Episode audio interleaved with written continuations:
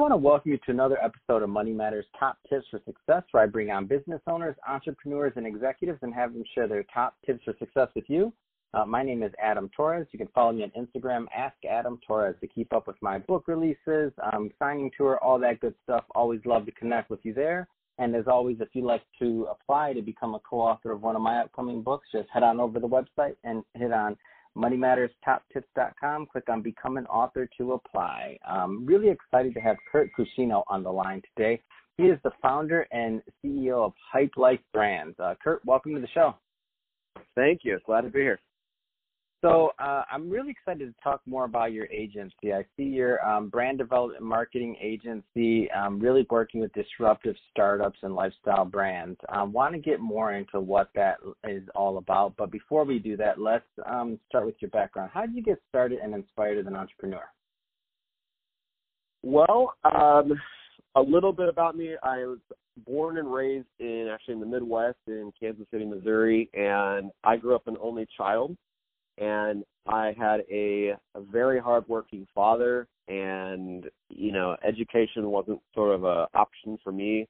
Um, it was just like this is what you're going to do, and I and I think my left and right brain sort of uh, way of thinking or systems thinking kind of grew out of just being an only child and also being taught the value of hard work and what a finished job looks like. And I, you know, I've had a lot of creative juices and creative energy, and still do, um, but I had a lot of creative juices at that time, and so I couldn't. There was, to me, like carving my own path was just the way that it had to be. Like so, the the idea of like when I chose to be an entrepreneur almost doesn't really exist. To me, it's like it's in my DNA, and there is, there is no other way. You know, and I and I really believe that most entrepreneurs that are true entrepreneurs have that same feeling. You know, there isn't a you know, almost like there's no safety net. It's just I, I am going to do this, and I have this vision, and I'm going to make this happen. And you know, that started at a very small level for me. I had a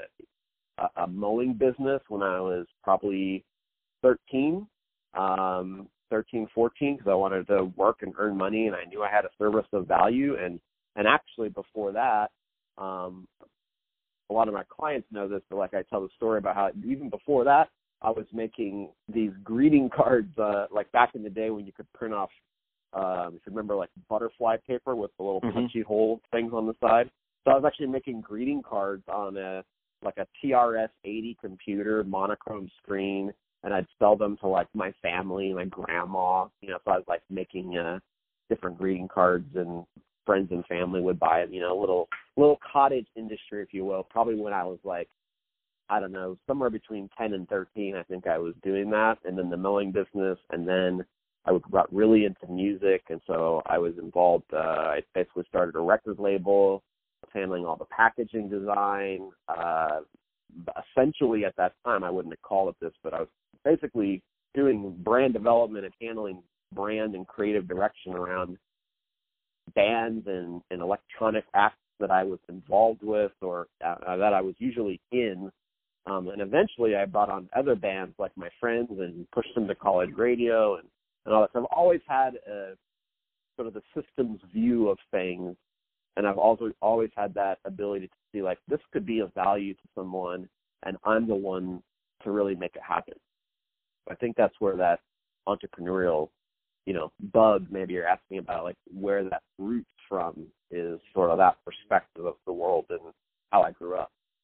No, that's great, and I and I, I can definitely relate. Being an only child, uh, I've been asked that same question. And I'm like, I think I was mm-hmm. born into it. When you're an only child, you're just living your life. You don't really have. To, yeah, you have. A, you don't really have, have anybody, anything to benchmark off of anybody else. You don't have an older brother or sister doing anything else, so you're just like, well, why did right. I have that business? Because I just wanted something to do. And why did my friends follow? Probably because I had more time to think about the business and to actually do it. And they were busy worrying about their brothers and sisters and right. trying to get a seat at the table or attention. Exactly. For us, we were just like, all right, what's the next adventure? I don't know. yeah. Exactly. Like you have like nothing but blue sky time is uh, the way that I put it. And if you have a a creative bone in your body, you do you do so much with that time. Um, and then you know the advent of computing and tech. You know, I, I grew up on that that sort of internet and digital curve. So, and, and my dad was a engineer turned software engineer, and so he was like, "Hey, here's a here's a book about basic programming. Why don't you do this over the summer, you know? Or here's a robot kit to make." Like, and I was into it, you know. So I'm starting yeah. to build things and like programming. Huh? Okay, this is what my dad does. Okay, I see. Oh, I can tell the computer to do stuff for me.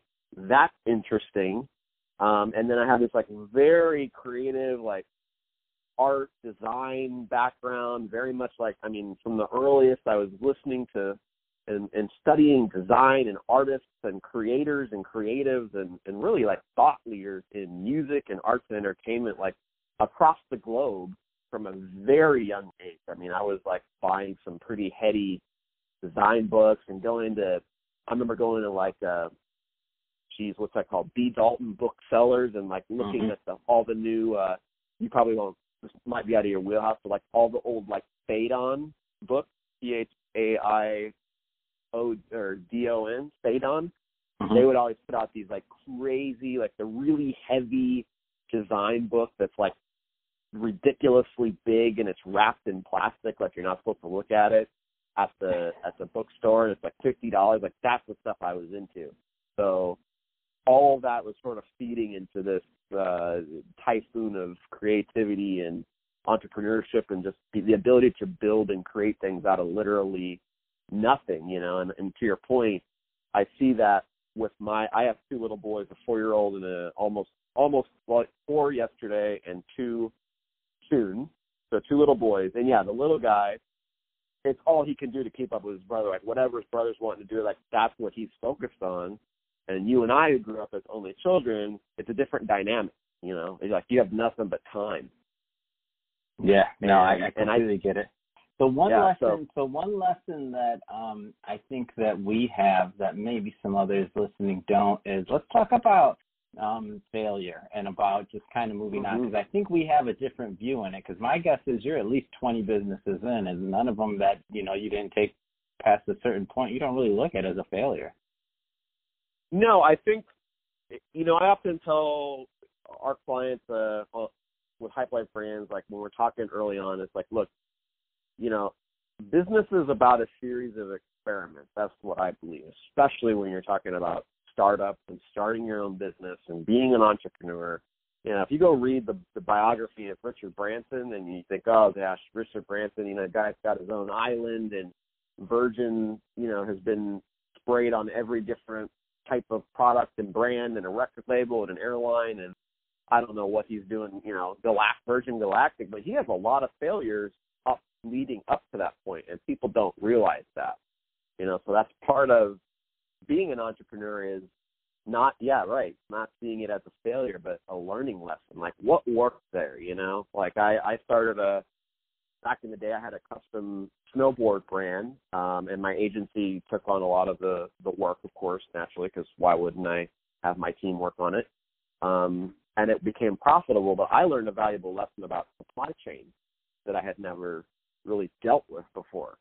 So you know I had a single point of failure and and we got in the black and we got you know built the brand launched it got boards in the uh winter olympic commercials for aflac and it was like an agency called us and they ordered like 30 boards. I mean, they went in the black like crazy, but eventually my main board shaper, uh, which was a company in the U.S., which was something I really wanted to have, was U.S.-based board shaper with sort of like tech in the board itself, uh, for using bamboo, and they decided they didn't want to do smaller run production anymore. They just wanted to do beer boards, you know, so Budweiser called them and they want 500 boards. They would rather do that, which I totally understand from a business perspective. However, I hadn't really done dealt with manufacturing like that at that in that such a specialized niche. So I learned that you know you got to have a backup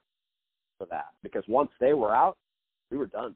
Like that was it, you know. And imagine if that had been a to me it was like got in, got out, you know, got out, got made a little profit, cool, learned some lessons. But like I mm-hmm. learned a lesson there, so that informs the next time that I'm probably not going to do that again personally, but sure. in the future and helping our clients, we can help them with things like that. So yeah, the, the idea that there's no such thing as failure, I agree with that idea. I think it's just you got to be willing to take that risk, and if you're an entrepreneur, that risk is not even almost not even really a risk. It's just it has to be that way. That's what you're going to do. Period. Uh, let's talk. Let's uh, talk a little bit more about what you're doing now um, as founder and CEO mm-hmm. over at Hype Life, Hype Life Brands. Uh, so, what kind of clients do you help, and how are you helping them?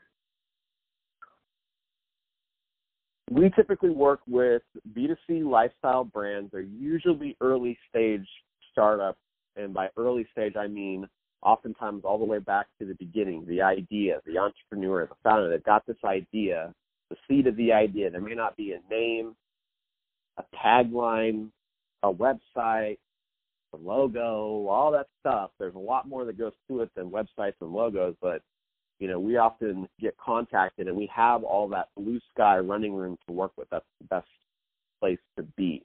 So we will work alongside as a strategic partner with those clients and basically when it comes to building business to consumer B2C lifestyle startups that ideally are disruptive towards positive change, um, we're able to work with that client and work rapidly um, to build that new brand, that new idea, and take it from idea to strategy to you know market go to go to market plan to look and feel, build out the digital, launch it, and start growing it towards customer traction, all through essentially our methodology that's been you know perfected over almost 20 years.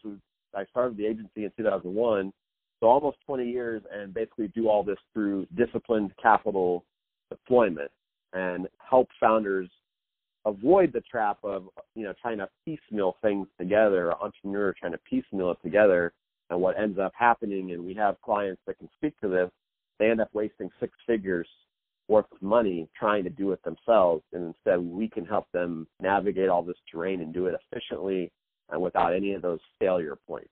So, and just the same uh, we've been tapped by, we've worked with bigger companies who are launching new products, new brands, new offshoots, new platforms, um, and they, they contact us because of our depth of uh, expertise in the realm of creating brands that connect with millennials because millennials, and I'm, I'm kind of an elder millennial myself, are one of the most difficult and mercurial and very different from any prior generation. There's never been such a gap like we have today between millennials and everyone before them that a lot of marketers and brand managers and advertisers and all these people that want to build their business, build their consumer facing brand, it's it's tough to know how to connect with this generation. So we help bridge that gap as well. What do you find some, and I'm sure you know this answer varies, but I know working with um, a, a, certain population of clients, you, nor, you normally notice trends. What do you find um, are some of the trends and mistakes that people are making out there today in their startups? Um, I think some of the trends that we hear are we went out and we we spent some money and and we did we used Facebook and we spent hundreds, maybe thousands, whatever. But you know, people not really looking at the metrics of what they're doing.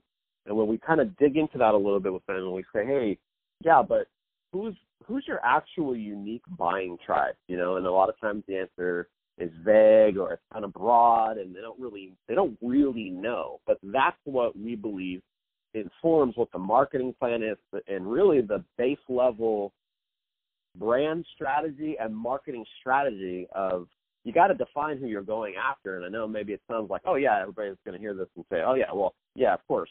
But no, like really define it so that you know where the unique buying tribes are, who they are, how they overlap, how they interact. Because when it comes to millennials, just one of many facets. I mean, they're very tribal, and it's kind of a weird mix, but it's why social media is what it is now so it's sort of this digital tribal behavior, and that's why things can go.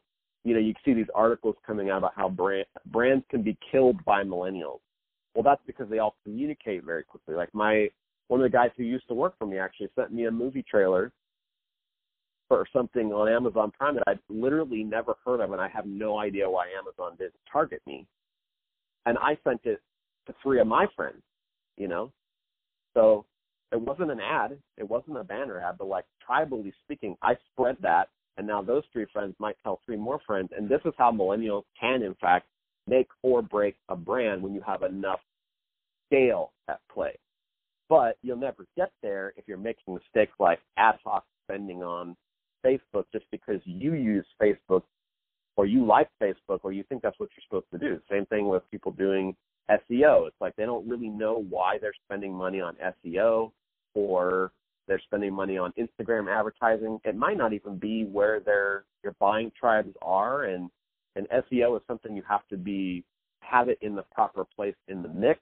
And a lot of times we say, look, like you can see far more ROI implementing something like a PPC strategy, and, and we handle all that. But that's a that's a big mistake I think is spending money on platforms like Facebook that are well known to at least people like our team that Facebook uh, millennials have been leaving Facebook in droves for the last year. You know, they're not even there anymore. And if we look at a brand and say, but your audience is almost predominantly millennials, there's 85 million of them and we got to break it down to the segments that you're after that you need to be targeting that we will target on your behalf they're all over here on these other three platforms you know so i think that mistake of of aiming and, and shouting and spending ad and marketing dollars in the wrong directions is probably the number one you know mistake that we see and that we hope to be involved early enough in the process to correct course correct alongside, you know, the entrepreneur rather than see them drive their idea into the ditch. That's great. And if um, so, if somebody's listening to this right now, and if they want to um, talk to you more or your team more, Curt, what's the best way for them to get a hold of Hype Life Brands?